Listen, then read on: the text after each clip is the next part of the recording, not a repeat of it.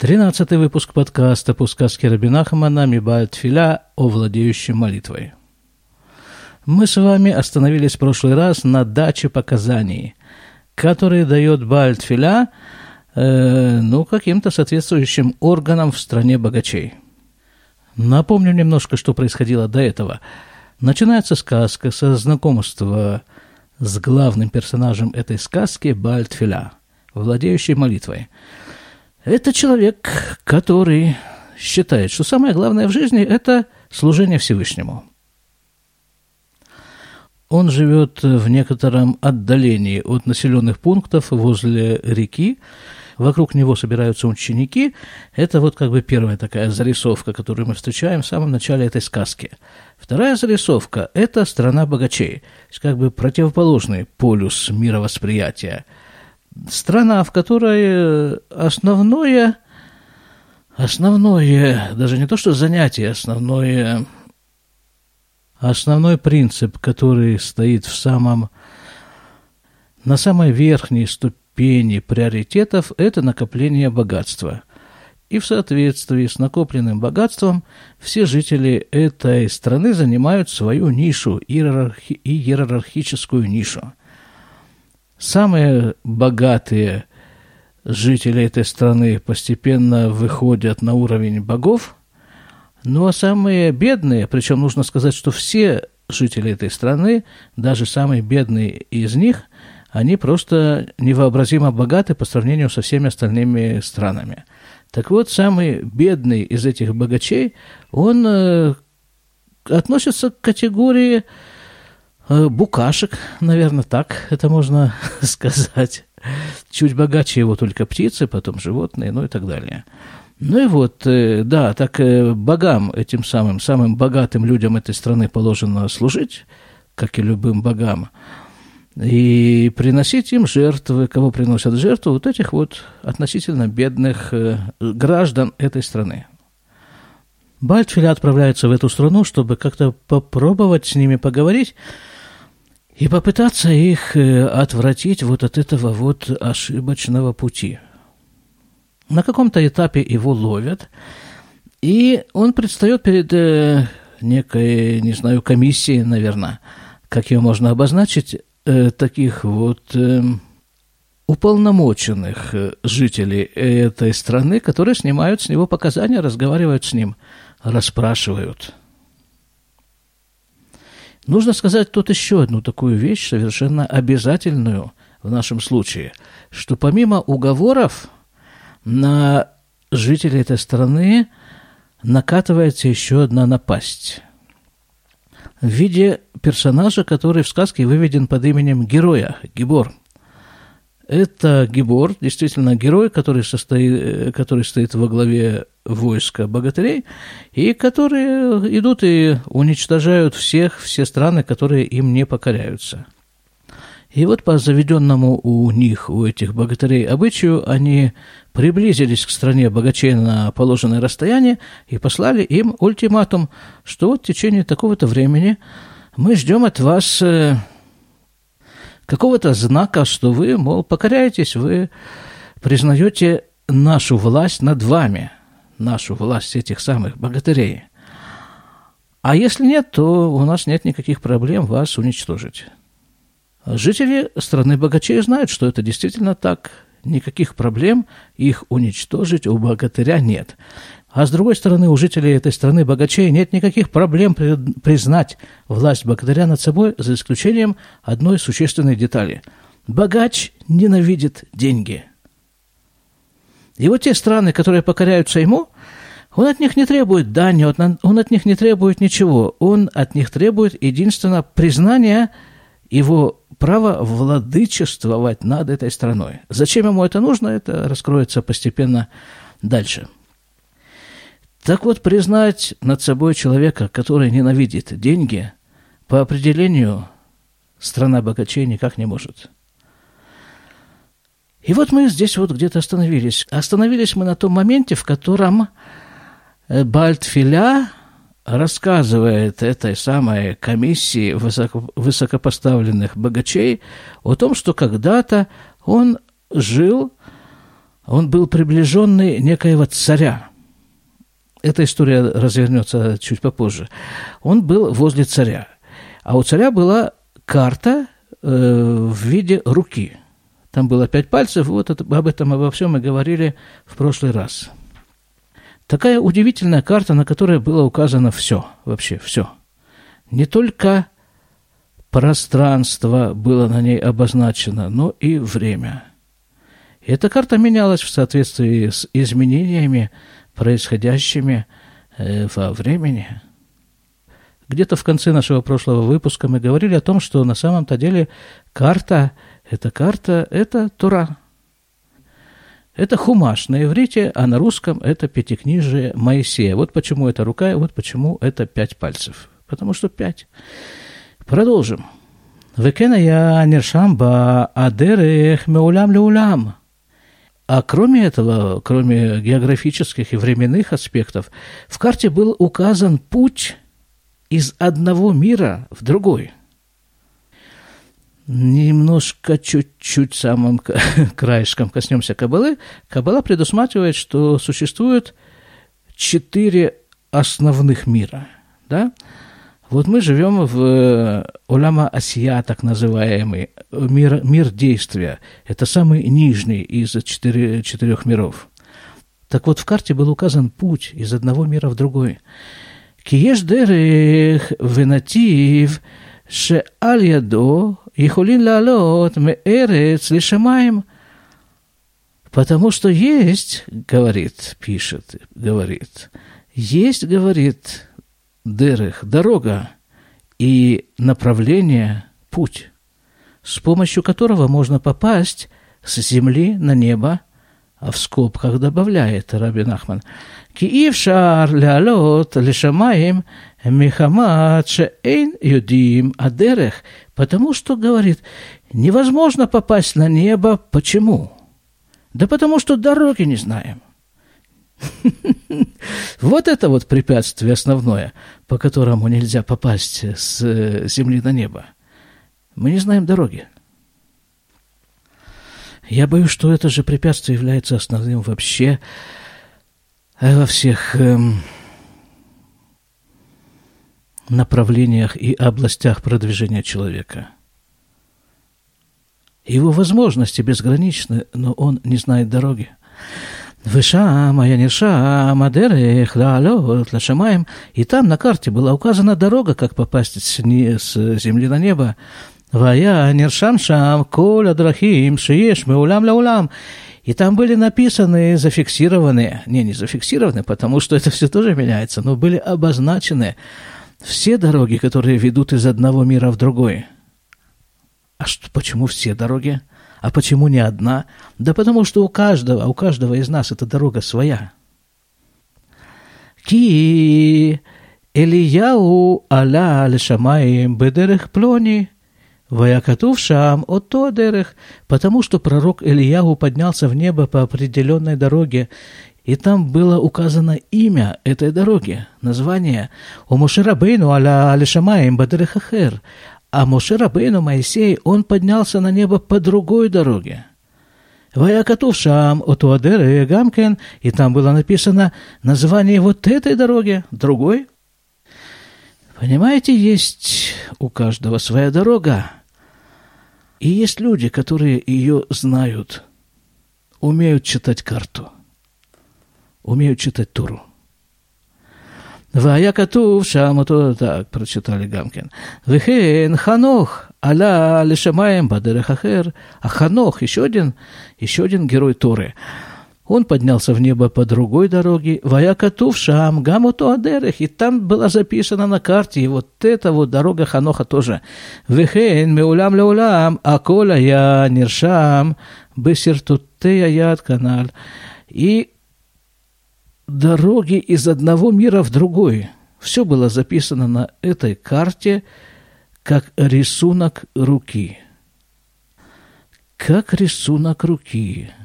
Гам, а я не шам, алият, коль, давар, ведавар, כפי מה שהיה בעת בריאת העולם, וכפי ההווה שלו Вехифимаши и Ахарках. И было на этой карте указано любая вещь, какая она была при создании мира, как она выглядит в настоящем и какова она будет в будущем. Кигонсдом, а я не шам-шам, кифима, шайта, бает Ишува, кодем шеневха. Например, с дом – да, это из вот этих двух городов, Сдом и Амора, которые, которые Всевышний уничтожил за их э, не очень удачный образ жизни. Так вот, Сдом за, записано на карте, записано, как он э, был, как он выглядел э, еще в, до уничтожения, когда люди там жили. Вегамая Мецуяр, а минуточку, ведь э, в Торе рассказывается история с дома. Да, как там люди жили до того, как он был уничтожен. Вегама ему афихат с дом. И там же было изображено уничтожение с дома. Кмоши ир не пехет. Как, э, дословно говоря, перевернут, перевернутый город, как бы он его перевернул Всевышний. Вега моя мецуяр шам циюр шельздом, шиешла ахара афиха. И там же был еще вся вот эта история с дома там была просто изображена. Это не просто было описание, э, насколько я понимаю. Это было, это было нарисовано, как выглядел, выглядел с дом, до уничтожения, само уничтожение, и что он представляет, представляет собой после уничтожения. Кияниршам аляят маша аяу маши говеу маши Потому что было записано на руке то, что было, то, что есть и то, что будет. Как очень часто повторяют религиозные люди, все записано в Торе. Нужно только уметь ее прочитать, для того, чтобы найти там нужную тебе дорогу. ושם באותו היד ראיתי שאותו המדינה הנ"ל שאתם אומרים עליהם שהם כולם אלוקות, אם כל האנשים הבאים עליהם לקבל עזר מהם, כולם יהיו נכלין в Овдин. И дальше продолжает им говорить Бальтфиля, э, только немножко еще такое напоминание. Там вот когда навис над э, стороной богачей Гебор, герой, со всеми своими угрозами, и страна начала думать, а что же ей делать, ну, как бы самый естественный э, путь разрешения конфликта в этой стране – заплатить. А он не берет – а это значит, что надо больше заплатить, а он не берет. Ну, э, как бы вот этого вот не берет в этой стране э, не было в ее лексиконе, в ее практике, истории. И вообще этого они не знали. То есть э, они размышляли так – что если не берет, значит, надо дать больше. И они решили тогда, что им своих э, машавим, как это? Ну, не могут они сами справиться с этой проблемой, а поэтому есть еще более богатая страна, где все-все-все намного-намного богаче, чем они, и они решили отправить туда гонцов за помощью и поддержкой. И вот он и говорит, этот самый Альтфиля, он говорит, ребята, так я же ведь знаю эту карту. И в карте написано, что если вы туда отправите гонцов, вот в эту вот самую богатую страну, где все, по вашему мнению, просто боги, все просто пропадут. И вы, и они.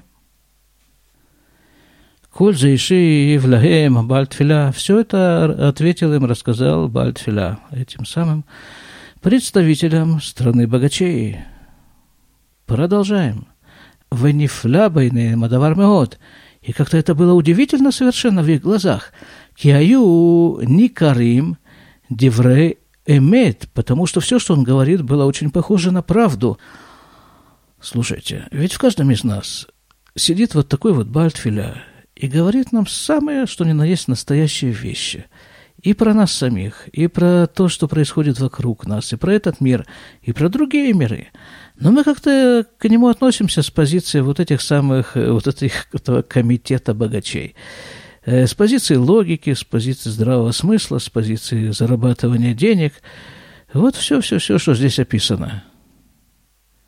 А тем не менее, как бы мы даем себе отчет в том, что вот эти слова, э, которые доносятся до нас изнутри, нас же самих, как-то они похожи на правду. Не только изнутри, кстати, и снаружи тоже. Кизаядуа шель а лендкарт мецуяр коля дворим, потому что это известная вещь, во всяком случае известная всем, в том числе богачам, вот этим самым и всем прочим, что да есть такая вещь, которая называется карта, на которой изображено все. В Вину шагам дворав нирин девреемет. И они поняли, что то, что он говорит, э, действительно правда. Кизе Роин шевшар лекабец Веля лехабер шне Сиртутин Шеляят. – Ваямихем от, потому что известна эта вещь, что вот можно так вот как бы из различных черточек, изображенных на руке, составить букву. Алькен и вину шедварим элю аналь, ившар ливдот зот милибо. Ванифля байнеhem Поняли, что нельзя вот такое вот все, что они услышали, все, что он им рассказал, не, невозможно это просто взять и выдумать, что это действительно правда. Вышалюту эхенгу амелеханаль.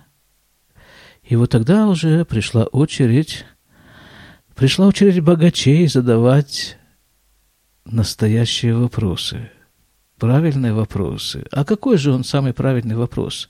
А вот именно тот, который они его сейчас спрашивают. Они спрашивают, а где же находится вот тот царь, о котором ты говорил? А царь – это Бог.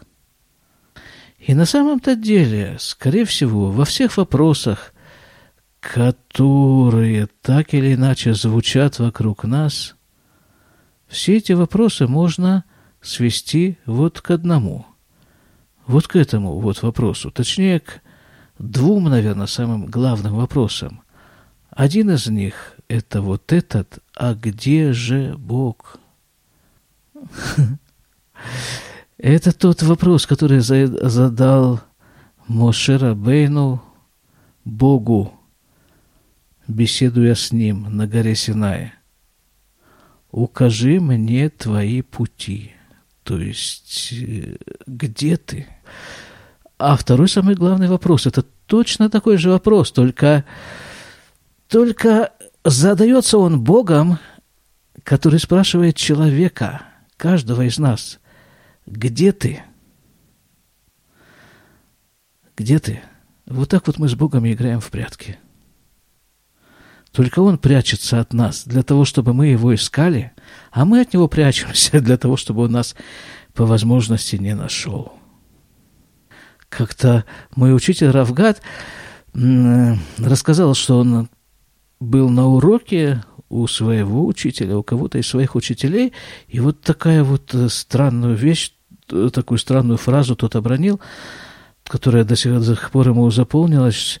Он э, сказал, этот учитель, обращаясь к ученикам, давайте как бы мы сейчас вот, ну, поговорим между собой, ну, так, чтобы Бог не слышал. Не помню точно, как эта ситуация была обрисована Равом Гадом, но, скорее всего, это было что-то такое. Учитель хотел проиллюстрировать вот это вот стремление человека спрятаться. Так а вот же карта, на которой все, в том числе он сам, открыт как на ладони в самом буквальном смысле. Так вот, э, так вот, вот два, два главных вопроса. Да, мы сказали, где ты? Один из них обращен к Богу, другой из них обращен к человеку. И вот спрашивают его эти богачи, спрашивают его, так где же, где же царь, то есть где же Бог? И следующая, тут же за ним идея, за этим первым главным вопросом у богачей. Уляя галела ну дерех эйхлим цомамон? А? Может быть, он нам откроет способ подзаработать денег, найти капитал. Ну вот в этом-то вся и проблема.